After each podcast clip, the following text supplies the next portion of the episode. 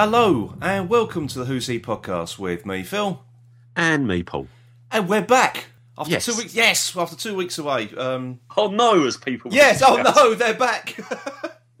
no, it's um, yeah, we we apologise. It wasn't meant to be a two week break. It was only meant to be a one week break, wasn't it? So, Yeah.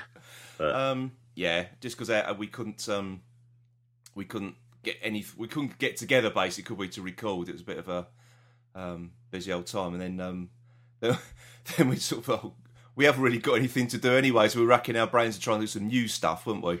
And the biggest problem was we just couldn't get together to do a commentary, which we thought was going to fill Yes, the, a the couple of weeks, and no. No, it didn't. No, none of us could get together, unfortunately. So, uh, so hopefully with the be a commentary coming in probably late September now, won't it? or I October? don't know, yeah, whenever, whenever, Whenever. the new series finishes, well, next next bit of series finishes. Yeah. So, uh, oh dear. So, um, what are we going to do before the new series starts? That is the question everyone's asking us, Paul. Are they? and asking me. You're obviously mixing the wrong circles, then, aren't you?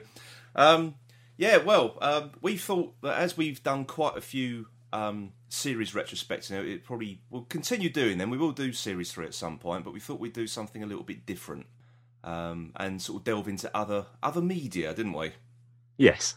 So, um, one thing we're going to be doing, and this is what's going to happen today, we are going to be looking at some Big Finish titles. Um, we've always said that we really should listen to more Big Finish, so we're going to put our money where our mouth is and actually listen to some and do a bit of a, a review of them. Yes. Yeah, so uh, this week we are going to be doing the Paul McGann story, Blood of the Daleks.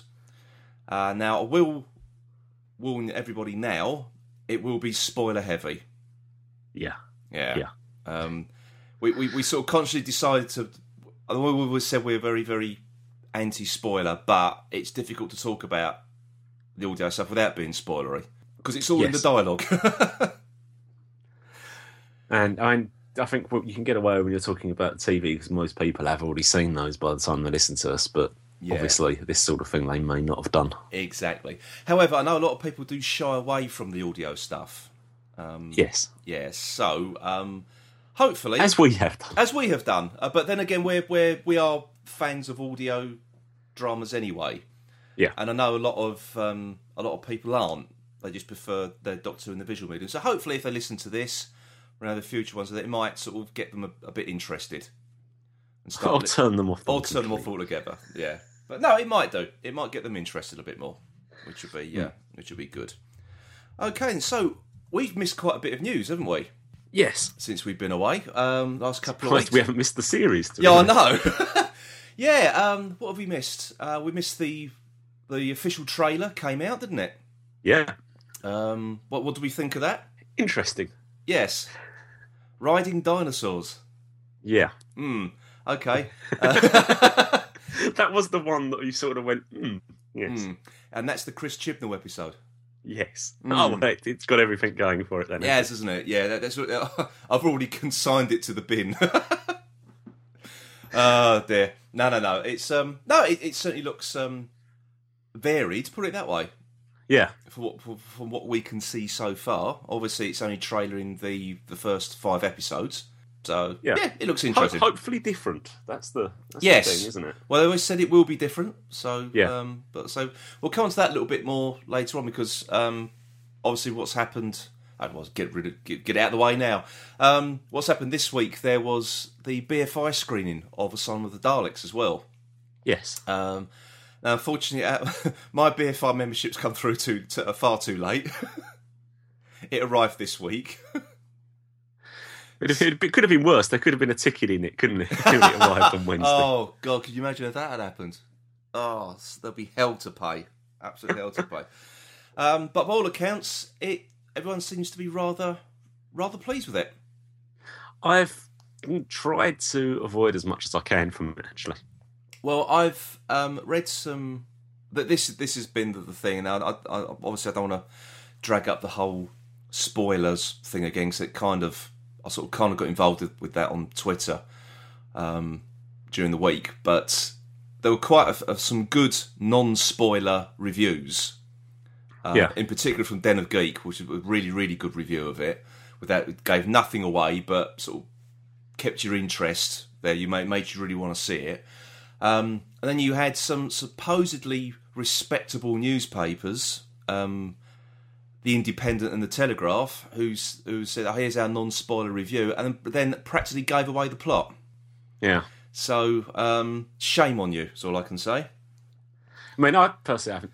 Not even it's not even the fact of spoiler or anything. I just you just think, what am I going to gain by looking at reviews? Am I ever going to be it's either going to uh, make me sort of hyped up that something that I, no matter how good it is, it then can't match, or it's going to make me disappointed, not wanting to, you know, what not not wanting Yeah. to watch it, but you know that sort of thing. So I thought I'll just leave it and Well, take I, it as I can. I think you've probably taken a, a good approach to it because I remember the excitement that was generated after uh, Let's Kill Hitler yeah, was shown at the BFI and how everyone said, "Oh, it's fantastic! It's brilliant! What a fantastic you know start to the, the show." And I found it well rather middling, to be honest. yeah, yeah. think- But that's that's what I thought. I just it may then be good, but if it then doesn't match the expectations I've built up, am I then going to be disappointed? Where Well, I think I it's don't- well, I think it's one of those things. Everybody in that room is they're seeing something that no one else is going to be at that particular point, and they're really hyped up. yeah, and and of course they're going to come out a little bit, Yeah. yeah, but a bit overkill in their in their praise, Yeah, I should say, because it's not only that they're meeting the stars and and the, the you know the some of the, the production crew, and so yeah, you're going to get a little bit more excited about it than you usually would do, I would say. Yeah. But uh, um, now some other other things that's been announced. Um, actually, whilst we're on the subject of the BFI thing, the after that the first five episode titles were uh, officially confirmed. I should say so. In um, in order, of course, you've got the Asylum of the Daleks, uh, which was written by Steven Moffat. Uh, second episode is Dinosaurs on a Spaceship, written by Chris Chibnall. Uh, next one is A Town Called Mercy by Toby Whithouse. The Power of Three, uh, again written by Chris uh, Chris Chibnall. Ah, special special request for you. it? It was, yes. I was specifically asked for that. And um, the final episode of this um, block is The Angels Take Manhattan, written by Steven Moffat. So there you go. Um, I think one other thing that was actually confirmed, I think it was this was confirmed in the BFI thing. Um, so please correct me if I'm wrong. Um, is that it's been it's definitely no two part stories Yeah, well, that'd be good actually. I think. because they do tend to struggle a little bit. Yeah, I feel anyway with the two part stories. So yeah, I think that's a. I mean, that's- pro- we'll probably watch all these ones thinking that could have really have done with yes, we pro- yeah we will. You know we will. So oh dear. Yeah, and um, all accounts that Steven Moffat wouldn't be drawn on the 50th anniversary. well, there's a surprise. There's a surprise. Richard Bacon, who was who was chairing the the Q and A after the uh, after the showing of the Asylum of the Daleks, he did try and probe uh, Steven Moffat, if you forgive the uh, forgive the saying, and uh, yeah, I'm going to say that's a bit drastic. I'd say he was probing Stephen Moffat and he wasn't putting out. So there you are. so, so um, what else? What else has happened? Happening? Yes, um, Richard E. Grant has been confirmed he's going to guest star in the Christmas special this year. Yeah, He's finally going to appear in some official Doctor. Well, I suppose you could say Scream the Shalka was official Doctor Who, wasn't it? yes. Because he was the BBC's well, then official Ninth Doctor. How we all got excited at that news. Yes, and of course he was in the Curse of Fatal Death as well, wasn't he? How we didn't get I excited. did that. Actually, have you ever watched that? Yeah, I have actually. It's actually quite good, to be Yeah, honest. all Yeah, it is actually quite good. Um, it's quite interesting, but uh, I have to- must watch that again. Actually, to see what. Uh, I know he's not playing the Doctor in this Christmas special, but all accounts he's going to be the villain. So who knows? Um, yeah, I think I'm trying to think of anything else as, as. Oh yes, one other thing. Yes, um, there is going to be a docudrama about the creation of Doctor Who uh, for the part of the, it's going to form part of the celebrations for next year's 50th anniversary, and it will be written by Mark Gatiss, and it's called an, invent, an adventure in space and time, which um, if people know their their sort of Who history, that was the tagline. excuse me, that was the tagline um, for the Radio Times listing back in 1963. Yes. So uh, there's already been loads and loads of. Um, I think we said this before. People sort of say oh, who they'd like to see play Hartnell and, uh, and things like that. But uh, no, what, someone else has chucked the um, Robert Carlyle's hat into the ring now as well to play Hartnell. Not old enough. Yeah. Well, doesn't look old enough. Put it that way, because Hartnell was he was only in his what fifties. Yeah, I don't. Yeah, He I'm took sure, on the actually. role. Yeah, quite sure. So yeah, probably not not quite old enough for that. But uh, yeah, that was quite. Um, yeah, so the, the, the two weeks were off air. There was quite a few um, quite a few news items to, to talk about, weren't there? Yes. As there always is. Well, there, there is because you're coming up to Yeah. start of a show, really, aren't you? Now the other thing we do know uh, now is that Doctor Who will not air on the twenty fifth of August, as everyone was surmising. Yeah. It is now looking to be September. There was a rumour going around, which I sort of kind of believed because everyone thought, me included, that it, it came out of the uh, the BFI screening that it was going to be the first of September. It hasn't been confirmed. Nothing was said as such at the BFI screening. Um, the um, Doctor Who, the t- the guys from the Doctor Who podcast were there, and they said after I tweeted that it's going to be back on the first September, they said, well, um, I think it was James actually tweeted back and said, well, no, um, no one said any, any such thing there. There's been no official announcement. So, but I think everyone's It's getting quite late, even for. yeah, but I think everyone's money is now on the first. Mine Yeah. is anyway. I think it will be. They can't leave it any longer. I mean, the fact that they've released another trailer today, as Yeah. we're talking on Saturday, Yes. um, suggests that it's it's pretty close. Yeah. Yes, there was another another teaser trailer launched for Asylum of the Daleks today. So um, yes, it doesn't. Well, gives a little bit away actually. Yeah. Yeah, which I was quite surprised about. But oh well, it's official. You can't class it as a spoiler if it's official. No. okay, well that's the um, that's the news. But whilst we've also been away, there's been someone um, someone else who's been it- itching to to to shout out his little saying because after two weeks away, it's time for Omega's Tat Corner. You pester me with trinkets! And in the Tat Corner this week, um, now you come across a, a particularly good one, didn't you? good. Good is good. Well, well, it, it- well, no, it's more the um the, the way it's it's described in in the uh, in the listing on the BBC shop. Yes. That's the good thing. There's um BBC shop of they've released a watch which it's not digital or anything. It's just an all little clock face, but the the actual face of the watch itself is the sign on the TARDIS door. So um, so but it says, please telephone free for use of public um, advice and assistance obtainable immediately. Officer and cars will respond to all calls. Pull to open. Blah blah blah. So um, And it's got a blue strap. it's got yes, blue strap, white face. Okay. However, this has been classed as an adult watch. Yeah, I mean, they're, they're very much in there promoting the fact that it is adult. Yes, they really are. I I, I can't see. That, that you know, this is not this is not for children. This is an adult watch. I just find that absolutely unbelievable. An adult watch. Does it get a bit saucy at midnight or something? It only starts working after nine o'clock. Ah, dear. Yeah, the, so, um, if you are going to buy this for someone, it, it, it's uh, priced thirty four ninety nine from the BBC shop. And remember, it's not for children; it's for adults. Okay, because if you buy this for a child, you could go to prison. okay, You'll do time. you'll do so. Yay! you will. You'll spend Christmas in Chokey. All right. So don't don't buy it for children. It's for adults.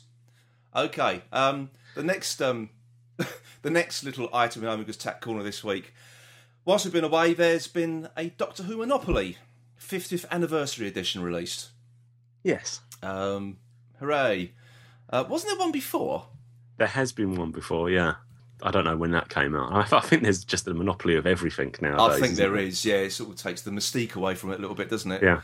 Um, I mean, I don't know if I was looking at the right board for this one, but it seems to be program titles going round instead of streets. Yeah, there was. I, I I did hear that the the first one that was released, or the the image that was first released, was the wrong bolt. Yeah. So, uh, and I must admit, I haven't really looked. I did just sort of have a look. So I was like, oh, what do they have round the, the edge? And it's program things, but in obviously in normal, well, English Monopoly, Yeah. the original in English, in, is just the streets is Mayfair being the ones before you go past go again being the most dear, and that's the end of time part two. You're joking. taking that prime spot on the board. Oh God. Uh, Is there is actually is there any classic titles? In? Oh no! Obviously, perhaps, perhaps the connotation is that is because once you get to that, you just have to go. Maybe. Oh, that that oh, that's terrible. That is terrible. I was just Oh, wondering dear. what the other things are. The chance cards are. What you come second to Davros in a beauty Davros. contest? Yes. oh, that's terrible. Right. Okay. Well, it's it's you. Obviously, you can buy it from ForbiddenPlanet.com, um, and it retails for the price of twenty six pounds ninety nine pence, and it will be available to ship on the twenty eighth of August. So, um, yes, just in time for Christmas. And talking of Forbidden Planet, on the weekend of the August Bank holiday, I think it's going to be on the Saturday, they're doing a little workshop for the Sonic Screwdriver remote control that was released a few weeks ago. Uh, I don't know if people are finding it particularly difficult to use. So basically, it's like a little a little workshop on how to use the damn thing. there you go. There you go. So um, yeah, so if you if you're having trouble with it, um, get yourself up to Forbidden Planet in London, and they'll um, and they'll they'll give you a nice little uh, nice little tutorial. Yes, and if you haven't got one, I'm sure they'll sell you one. Yes, I'm sure they will. The tutorial is uh, is I understand completely free, so Yes. they're, they're not actually charging for it, which is uh, unbelievable. But there we go. So that's it. Then that's that's the news for this week. Actually, quite a bit to talk about for a change.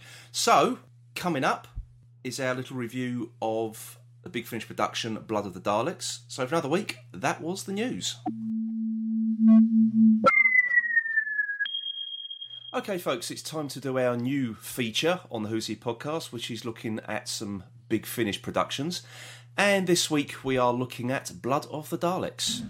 Hello, you must be the Dalek Supreme. Appalling to see you again. Give us your information! What? No time for chit chat. I gather you're fighting some war or other. War? Yes, the Daleks are always fighting a war.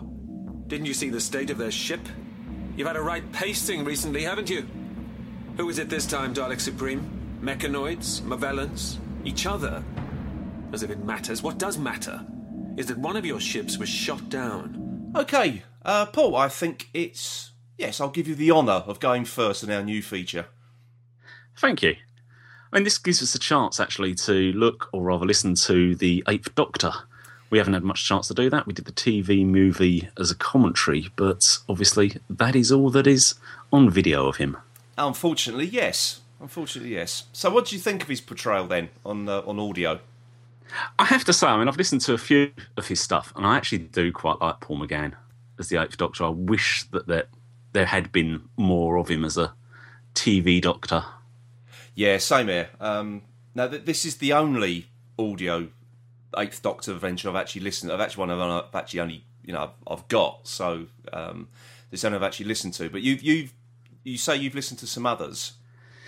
Yeah, I mean, this one actually was originally was done in conjunction with BBC Seven, and they did a series, of which it will come as a series, of which at the end of this you hear the start of that arc. And yeah, I listened to most of them then, and I've also got some other of the uh, Big Finish stuff that was done with other companions. Yeah, And I have to say, I mean, I, he does, I think, nail a, a good Doctor. I think he does. I I I, I, I mean I like McGann in the TV movie anyway. So Yeah. um, I was already already a fan to be honest. Um, and, and he gets that eh, that yeah sorry sense of the knowing without being arrogant and whatever. It just really does, I think, how I want my doctor to be. Yeah, um, I know we're sort of, we're not we're actually talking about the story at the moment. We're rather talking about McGann's portrayal, aren't we? But Yeah, um, yeah, it's even though it's sort of made. This was when was this one? This particular one was made in was it two thousand and six, wasn't it? Yeah, and the new series, or new TV series, I should say, was already in full swing. Um, and it and it was like a um, a hark back to well the classic series in in its vision of the Doctor, yes, rather than being this this um, how can I put it, almost superhero character. yeah. It's also Yeah. good, quite nice to be talk of Time Lords and the Time Lords and how he still ha- hates their interference and whatever. Yeah, I, I think this is the th- this is what I think is lacking from the TV series. Yeah, and I, I do think it was a, it was a mistake to do away with the time lords because this, as you say, it does, and it's you know it's not only this story. There's also been um, some other um, other big finish stuff I listened to, like some of the McCoy stuff. Again, you've got the time lords interfering yeah, again, and it, and again it brings back the whole premise of the Doctor. He was running away. yes, yeah. You get that that. What was I saying? Yeah, you get the fact that he isn't the most powerful person. No, I that's think right. We've gone into too much. Yeah, I think so. Yeah, the, the whole um, what they call it, lonely god thing. But uh, but anyway, Yeah. Anyway, the yeah, Daleks. getting Let's- back to yes, the- yeah, the episode in question. yes. Um, yeah, an interesting way to introduce a companion. Just literally, if you didn't, you you start off actually thinking you're in the middle of a previous episode, finishing and this starting a new one, where it's actually literally this is the introduction to the companion Yeah, now that, before the pre-credits. I must admit so that that did throw me somewhat. To be honest, when I first listened to this, I thought, "Oh, "Hang on, have I have I missed the beginning here? What have I, you know, has my downloads gone wrong or something?" But no, you say you're right. That is that is how it starts. So it, it did throw me throw me for a while. But um, now, what what do you think? Because everyone said that the the comparisons with the way that Lucy Miller is introduced into the story is more or less identical to Donna Noble, which came out a couple of weeks earlier on television. The Runaway Bride. Yeah. yeah, I wonder if they they were any they knew even knew what the other one was planning. I would say no, they didn't. Yeah, because I'd thought probably they wouldn't have wanted both to come out as a at the same time. No, um, not not in, with an identical opening scene, or more more or less opening identical opening Yeah. scene. Um, yeah, I, I don't know. I mean, it's, it's it was it was certainly interesting. Um, it was just the way, um, the way the Doctor just sort of didn't really react to the fact they had a complete Yeah. stranger in, in his TARDIS. Well, it, it- yeah. I mean, if you want to go back and say compare it to the to the David Tennant the doing the keep going what what and all that, Yeah, and dead to the fact that in this one you've got the the Eighth Doctor is just like, oh right, let's just get the facts on the table, and it's yeah. There was, it's you. Who Yeah. are you then? there was there was a more pressing matter at hand as well, wasn't Yeah. there? Um, apart from this uh, stranger appearing in the TARDIS, and it just sort of Yeah. okay, I've dealt with that now. Now, who are you? Yeah, Yeah, I did. I did quite like that. So, all very casual. Yeah, it's just yeah, very you good. set to think back and say, actually, oh no, sorry, that is her first appearance. Yeah, I, I couldn't quite sort of figure out. Yeah, that's that's what I'm saying. That's what threw me a little Yeah. bit. I thought it was something from the previous story being carried over, um, but but this was the start of a a completely new series. Bowl accounts, wasn't it? Yeah. Yeah, I mean, I think this might even actually been the first thing that the BBC Seven had purposefully commissioned or had done for them. I think they'd used previous Big Finish stories of the Eighth Doctor hmm. as episodes, but this was the first thing I think that was actually written With or B- produced for them with to be put yeah, out. BBC Seven in mind. Yeah, Yeah. yeah. So obviously you're going to get a bit of a fair bit of groundwork in terms of explaining stuff. And obviously bringing in a new companion allows you to do that without it being Yeah. obvious. Yeah, so now now you sort of say that that that makes one hell of a lot of sense. It really does. Because the previous companion was was it Charley Pollard? Now I haven't listened to any of, of that at all. So this is a um, this is a completely new new thing for me. So um, apparently Charley Pollard was a was a very popular character. Yeah, I've heard a couple of those and I'm trying to think of the names of them now because it's a while ago. Yeah, Um, but yeah, no. So moving on to this, and it's actually interesting. You actually think that Sheridan Smith would be the you could imagine you can see why she'd be becoming a doctor's companion, can't you? In Well- that sort of the characters she's played Well, I got other I- stuff. I've got to be perfectly honest. The the character annoyed me to begin with, um, and I, it took me a long time to, to warm to her.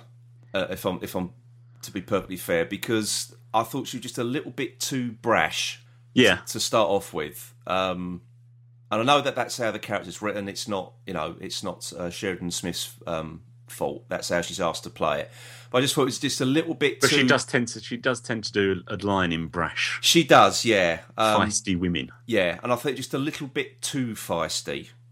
Yeah, And again, it, Although I, and again, I it was she actually what compliments the Paul McGann's doctor, who is fairly laid back. Mm, I, towards the end, yes, but to begin with, no. I, I know they were meant to be at loggerheads. She didn't trust him at all. Um, Yeah, but I do think and he doesn't trust her because of where she's cut because she's basically been put there by the Time Lord. So. yes, under the witness protection program. Yes. In, in this story, we don't know what for. yeah. And I still don't know what for because I haven't listened to any, any others from this series. So, Oh right. um, so I've got no idea where, where this leads to. Um, yeah, no, I, I just found it just a little bit too brash. And again, I found myself drawing comparisons to um, the early incarnation of Donna Noble again. Yeah. You know, very brash, very loud mouthed, and um, constantly bickering with the Doctor. And, and again, I don't know how. Obviously, I know how Donna's story arc went. I've no idea how Lucy Miller's story arc plans out, whether she calms down a little bit or not. You know, but don't spoil it for me. yeah. Okay. Um, yeah. No, I can see what you mean, and there there is that. It is interesting that the, both the TV series and this radio series then went for the same sort of companion. Yeah, it, it was a bit. Weird. I mean, as we said earlier, I, I'm fairly certain this wasn't done on purpose.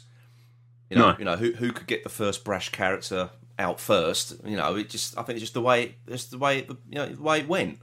Well, she actually almost comes across, yeah, sort of cross between Rose and Donna, isn't she? Yeah, The fact that she's young and she hasn't, she's, inter- you know, her interests are not what Donna's perhaps are. But I, I I quite like her actually. I think there is that point. I quite like the fact in the radio program, you obviously can't just have a, a companion that just stands and screams all the time because you can't see what no, you can't. seeing. You can't. No, it's. I think that that's the, the thing about um about radio. It's always slightly overplayed anyway, and it's always Yeah. been the same with any. Not I mean, not just Doctor Who. Any audio drama I've listened Yeah. to, it's always been slightly overplayed because you've you're, you're trying to paint a picture.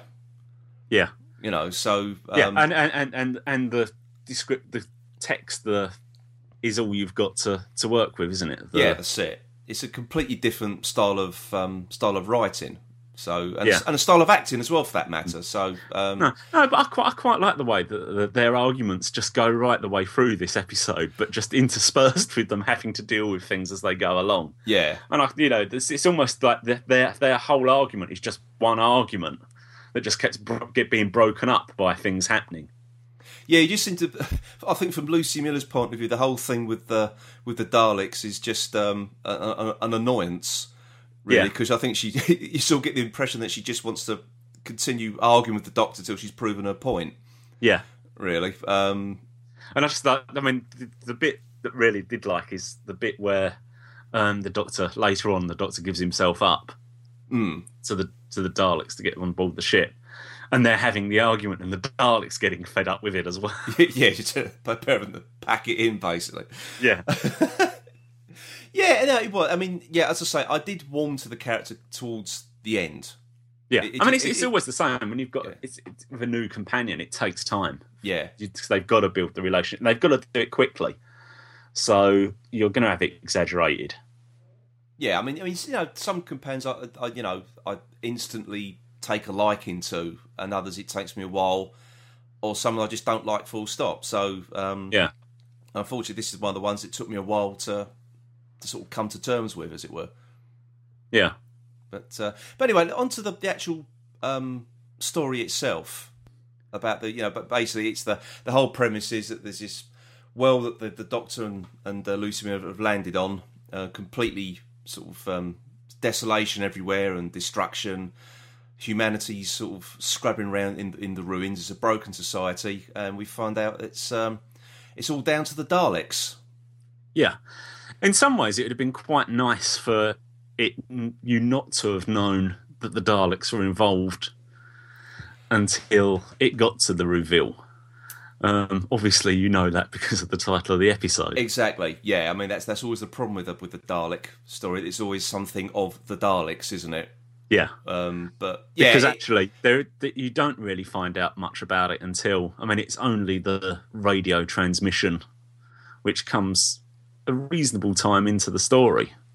It does. Um, and to begin with, you, you, the Daleks are acting as humanity's saviour, Yeah, or pretending to be humanity's saviour. Uh, but as always with the Daleks, there's always an ulterior motive. Yeah, and also even in the even in the transmission thing, you don't get the necessarily. It would have been better if you could have had the, in some ways, to have heard the announcement that they are coming to save us, where it just cuts off, where it says they are called the.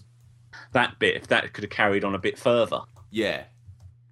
Yeah, it's a sh- yeah. I mean, as you say, there's n- you know know who's involved anyway, so I suppose there's no point in. and you know they're going to be up to no good as well. To be honest, so you know you can't you can't say oh, that you know the Daleks will turn out to be their saviours. Well, no, you you know they're not No. going to be up to any No. good. So No, no, it's just yeah, because at the beginning you're not quite sure is this just going to be a mad scientist story.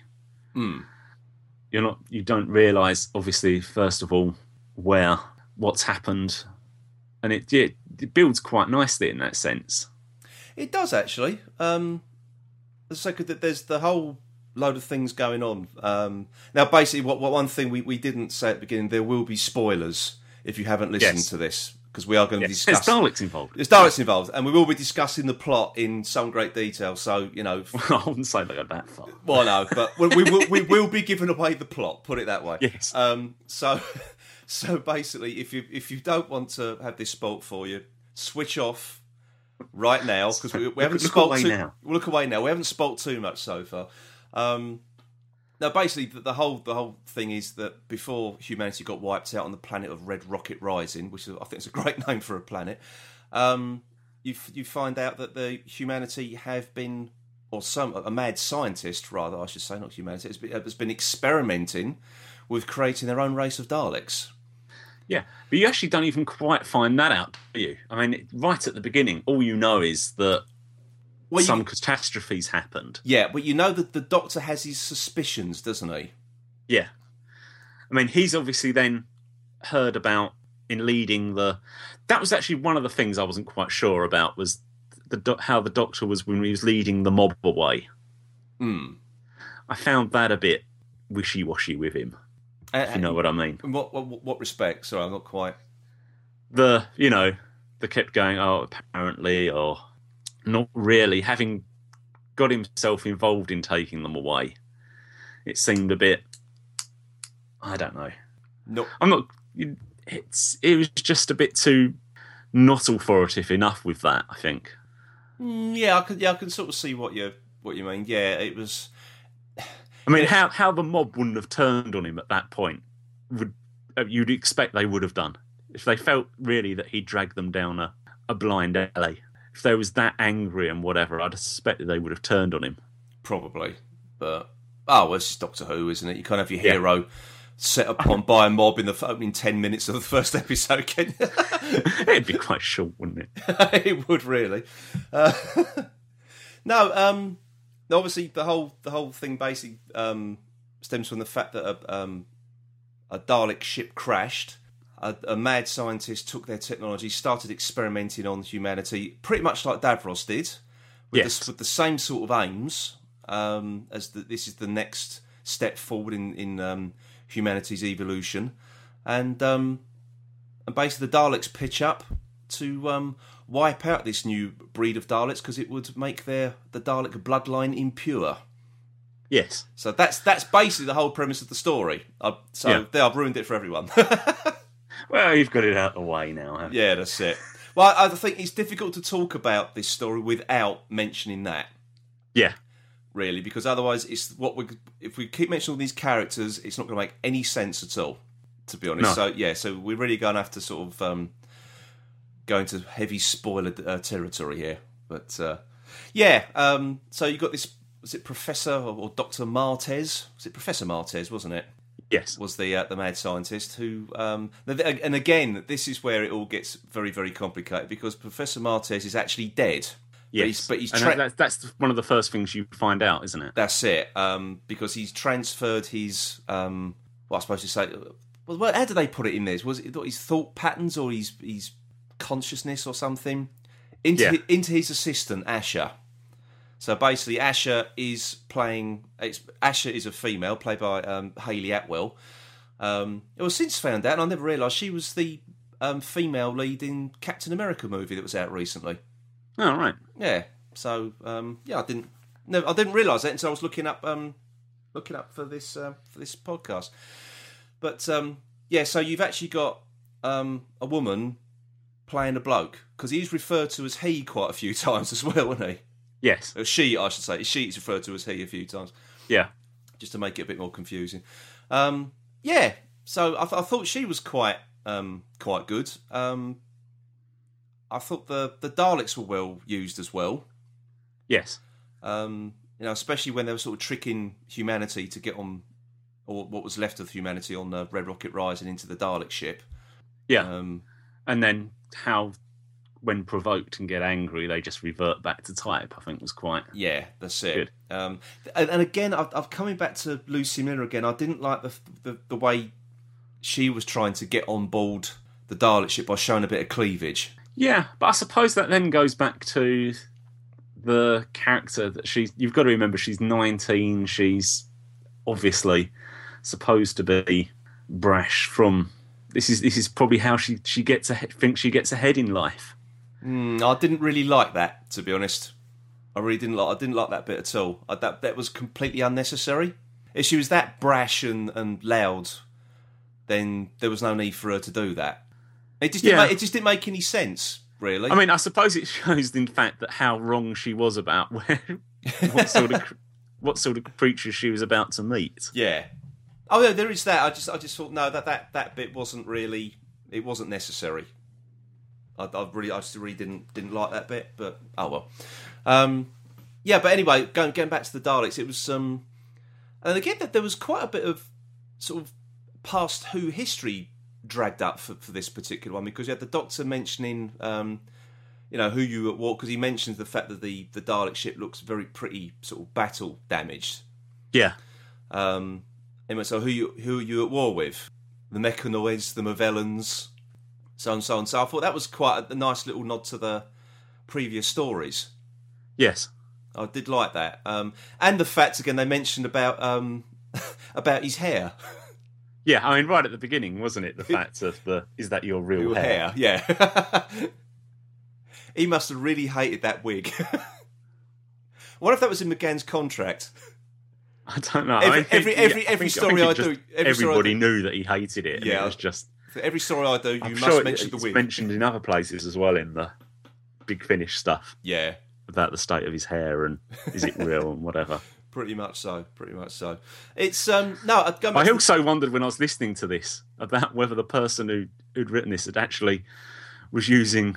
He was saying about trying to get to Preston and then you having to get a, get a bus from there or whatever. Hmm. Because at the point in 2006, when this came out, I was actually doing that trip up to Preston Oh, reasonably often. And at weekends, there just wasn't any trains going to Preston. You had to get a bus from the. And Ah, so, someone So knew. Someone knew to Yeah, I know system. that journey's a bit difficult. Getting to Preston is very difficult. It looks like Steve Lyons knew exactly what he was talking about there, then, didn't they? It's actually one of the times when you can actually associate yourself with, with a Doctor Who episode "Yeah, I've been there. I know that." Is this some tenuous link to lay claim to the fact that they were talking about me there? yes, me.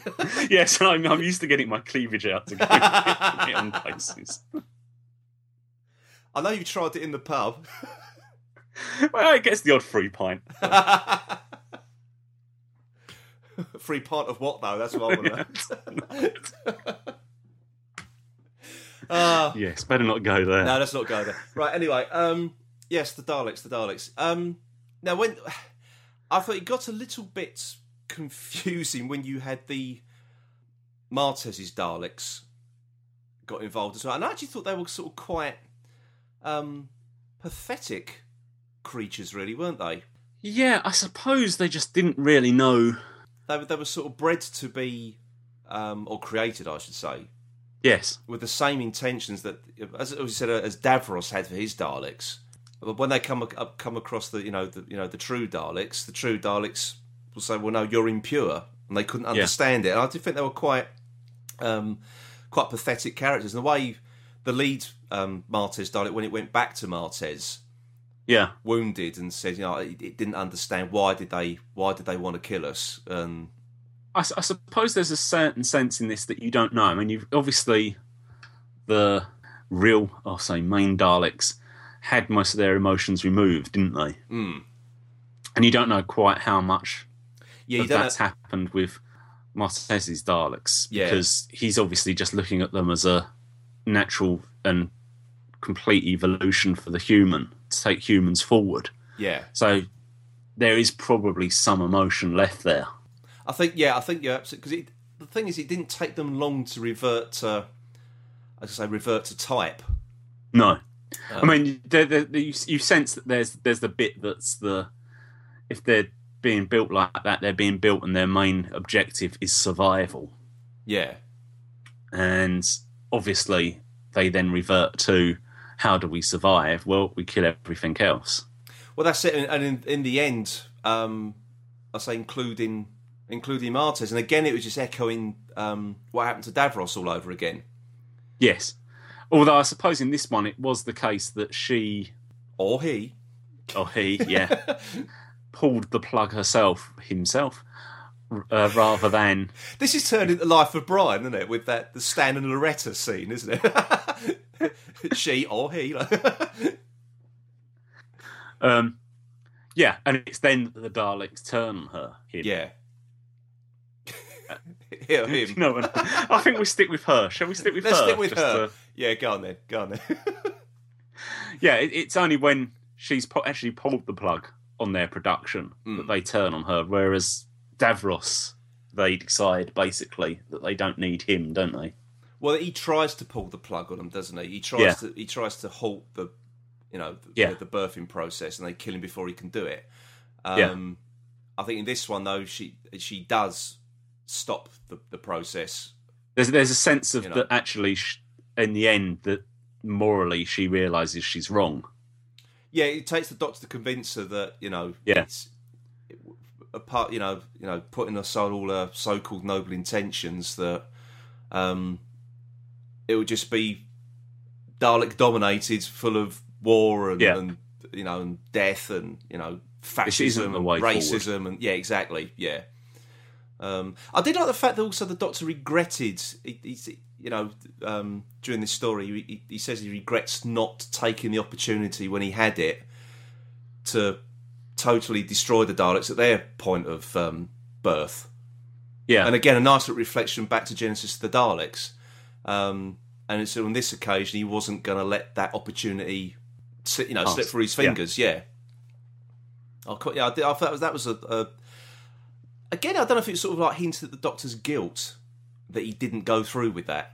And I thought it was almost like he was trying to put um, put right or wrong with, with the chance to destroy Martez, his Daleks completely before it before it got out of control.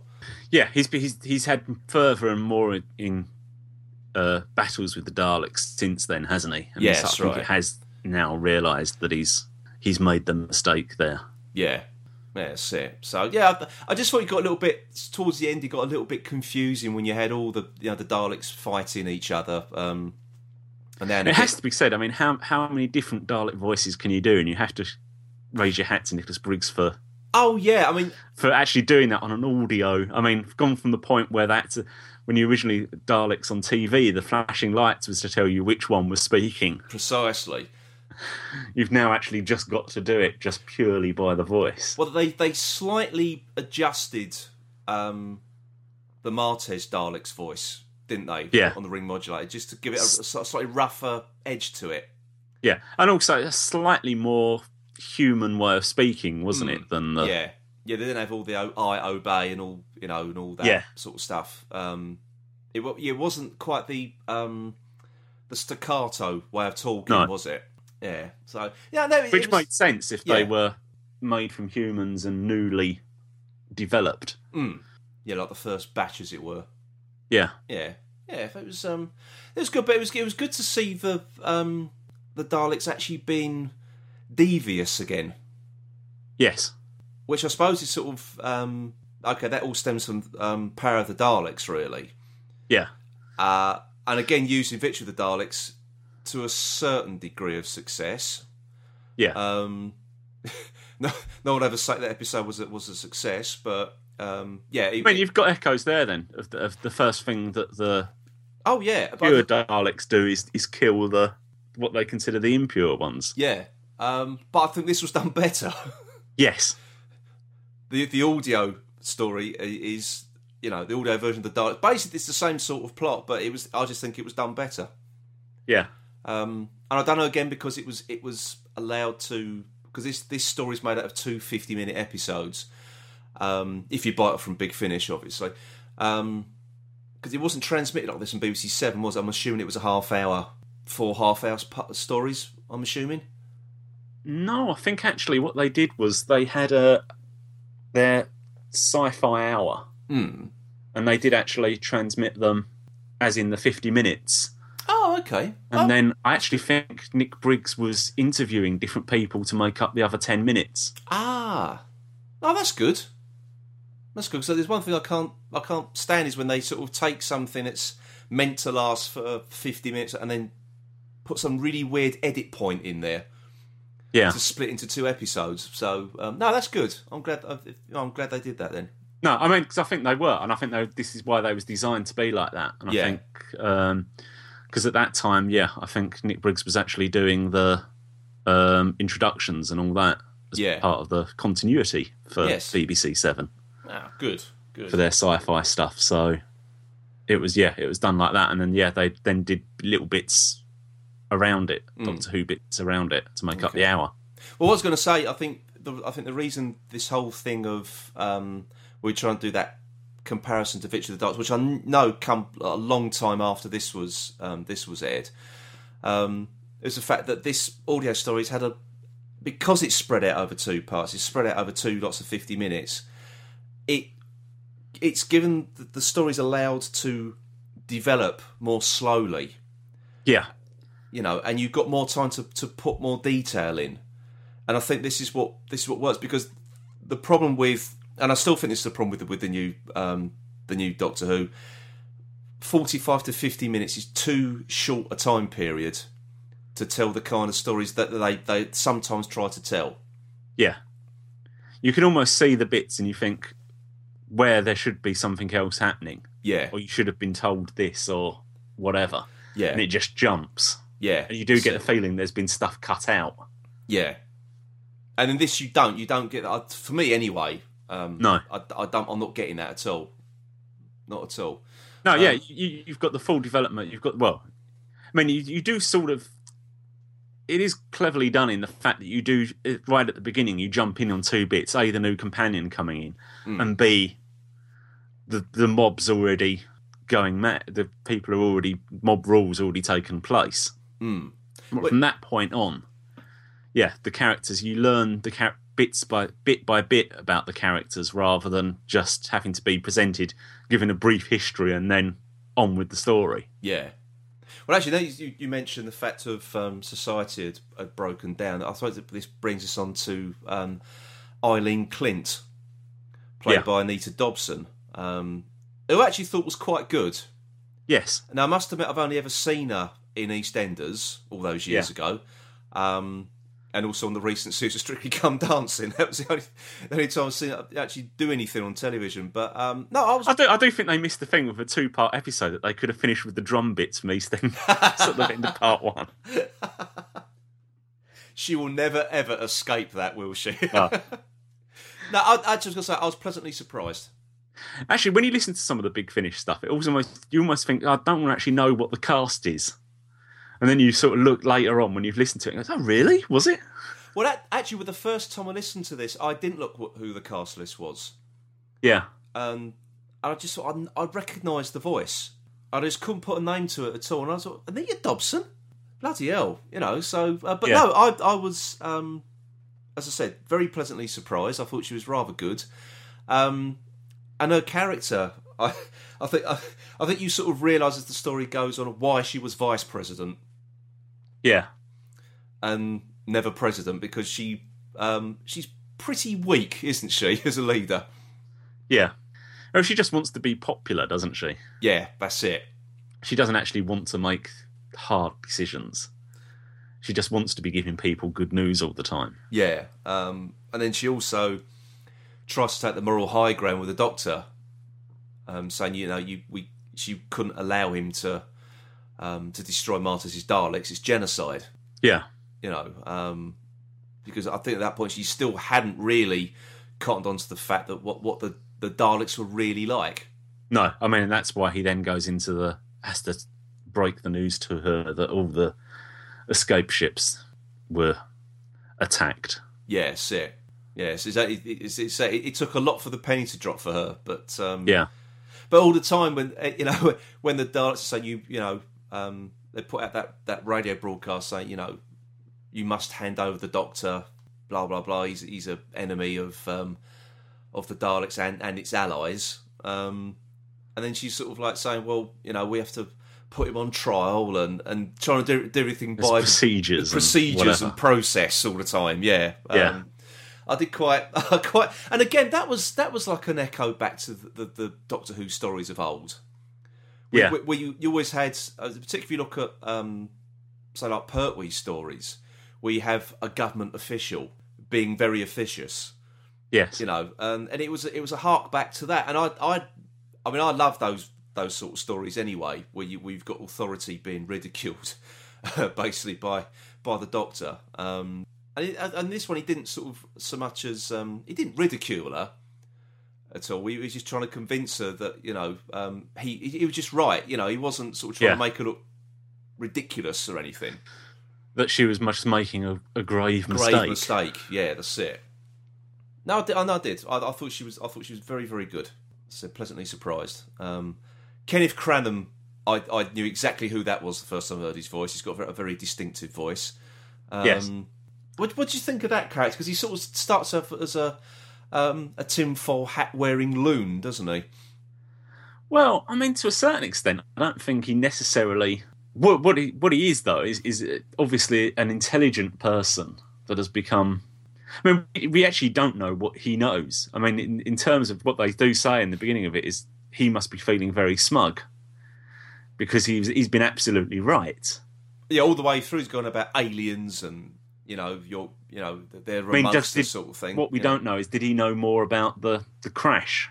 Uh, yeah, that particular. Um, I, th- I think I, I, that's the thing because I, I sort of when you first meet him, you just you just think he's he just someone who's rails against aliens that may or may not be there or whatever. Mm. You then only then later on do you realise that actually there has been a a crash yeah, and that it. some Daleks either may have survived for a while or at least were discovered. Now, I must admit, I I got a little bit confused when it comes to Cardwell's story. I don't know because I just wasn't listening properly. Probably was because I wasn't listening properly. Um, who was actually experimenting on him? Was it Martez or was it the Daleks? he talks what about point? well, he talks about people that people were taken away for experimentation, and he was one of them.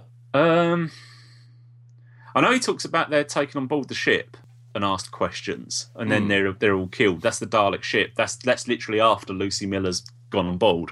That, that's They the, start taking in humans there Now and that's killing them. Now that's the bit I got confused with because I thought that was harking back to something that happened to Tom Cardwell before, and that's why he, he became like he was. As you say, he was No. he, he was and is an intelligent man.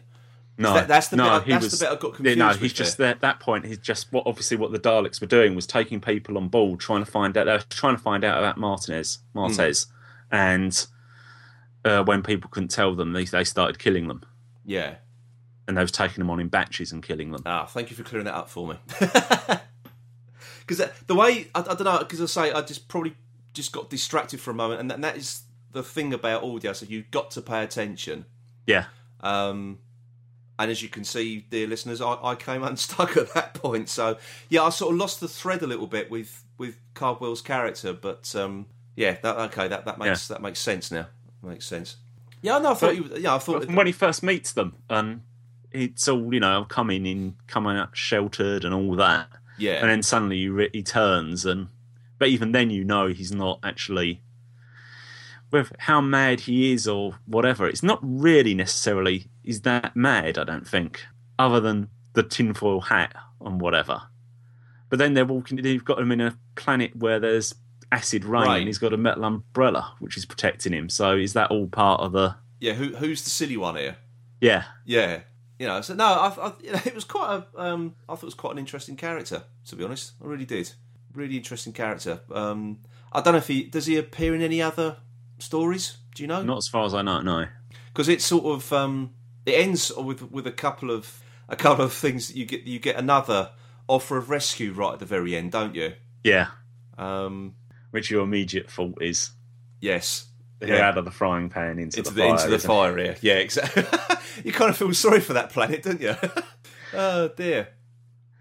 Yes, he's, he's that that tinfoil hat look is going to going to catch on, isn't it? it just reminded me maybe um, I think Martin Havel from Bad Wolf would have fitted in right quite well with that look then, wouldn't he? Yeah, Hello, Martin. Um, yeah, it's um, yeah. So yeah, as you say, at the front and into the fire. Um, but then you also get the um, this mysterious person in called the Headhunter, yes, accepting a, a, a mission from Mister Hulbert. yes. Which then becomes the basically the story arc through this series. Yeah, and to which I know nothing about. Hmm. So um, when we're well, I say as we said earlier, we're, we're not doing these big finish um, audio reviews in any particular order. No, So we, we're going to be jumping around from story to story here. So um, maybe one day we'll we'll come back to this particular plot arc. yeah, but not next week. Not next week. No, not next week. Okay. Um, yeah, I, I think I, I'd say if. if well, you- we haven't said it actually. Did you really? Did you enjoy it as an episode? No, I did. I really did enjoy it actually. Um, so the only thing that it was a bit of a slow burn in one respect for me was was just Lucie Miller's character. Yeah, but towards the end, I I, I warmed to her. So um, no, I did. I really enjoyed it. I'd say it's the first uh, McGann audio story I've listened to, and McGann hasn't, um, you know, hasn't hasn't hasn't disappointed me at all. no, You know, no. I mean, I really liked it as well. Actually, yeah. So I was, no, I'll, I'll quite, you know, quite look forward to listening to some more McGann stuff. Then maybe with a, with a different companion as well, yeah. just to see how Get a flavour of Yeah, that's how it. he interacts. That's it. So, uh, well, we have we haven't decided what our next one's going to be yet, have we? So No. So we'll um, so we're not we're not, we're not going to make any announcements here about what the next one is, um, because it'll, it'll probably be a surprise to us as well, actually, wouldn't it? Yes. Okay. So, what what did you think of it though? So that's that's my opinion. What's what's yours? No, I really I- I- liked it. I mean, I, I quite like audio dramas anyway. Yeah, I, yeah, I So- do. Yeah, And the thing with Doctor Who, when you're doing it as an audio drama, you can just paint you painting the pictures in your head anyway, so Yeah. you can do more with them. I mean, like the Dalek ship crashing and all that. yeah, Um, you do get an image of what that would look like, and the Daleks attacking each other. And yeah, I quite, I, I quite liked it. It's- It painted quite a big picture. it did. Yeah, it's um, no, I liked it. I really liked it. I just like to have um, see what what they could have done with this on on TV uh, with regards to how different the two factions of Daleks would have looked. Whether Yeah. Martez would have completely copied, you know, the uh, the travel machine, or done her own version or his own version, as it would have been at the Yeah. time. So yeah, I'd like to. Yeah, I'd like to have seen that. To be honest, what what sort of design options they would have come? Because in my mind, they looked exactly the same, which is probably the wrong thing to do. Yeah, just different colours, probably. Yeah, probably. Yeah, but uh, oh well. Okay, I, I saying that I've um, completely off topic. I recently watched the second part of the Power of the Daleks reimagination. Right. Um, when it's you finally you get your first good look of um, good look at the Daleks, and basically they're the RTD um, era Daleks, but with the original silver and blue livery, Right. and it does look quite effective actually. It's, it's a I good. st- I still haven't watched those, so I'll- Oh no, it's, Have to get round to I, it. I do quite like it. Some it's a little bit, you know, amateurish in places, but um, you, you can't you can't knock their ambition. no. You really can't. I think I think it's um, a very well put together production, to be honest. So I'm looking forward to seeing the last part. Yes. Well, I so, will have to. yeah. So any, anyway, anyway, that was just a little little non sequitur there. Okay. Um, I think I think that's about it, isn't it? Yeah, I think so. I think so. I think so. Okay then. Well, we will be uh, we'll be back next week with um, something else. We're not going to say what it is yet. We've got to make it up. No. Yeah, exactly. yeah. So no, we will be returning next week. We just we just had a little bit of a, a little bit of a holiday. So um, as I say, it's um, not something we, we plan on doing too often, is it? No. No.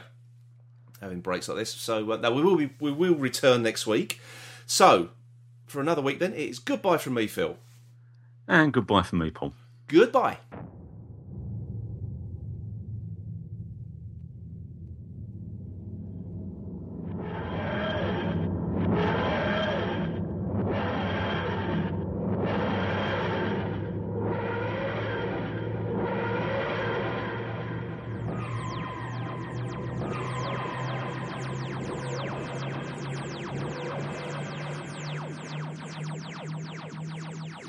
Listening to the Who's He podcast, a proud member of the Doctor Who Podcast Alliance. If you'd like to get in touch with us here at the show, please drop us an email at feedback at whos-he.co.uk and please also visit our website, which is at www.whos-he.co.uk and you can also follow us on Twitter at whos underscore he underscore podcast.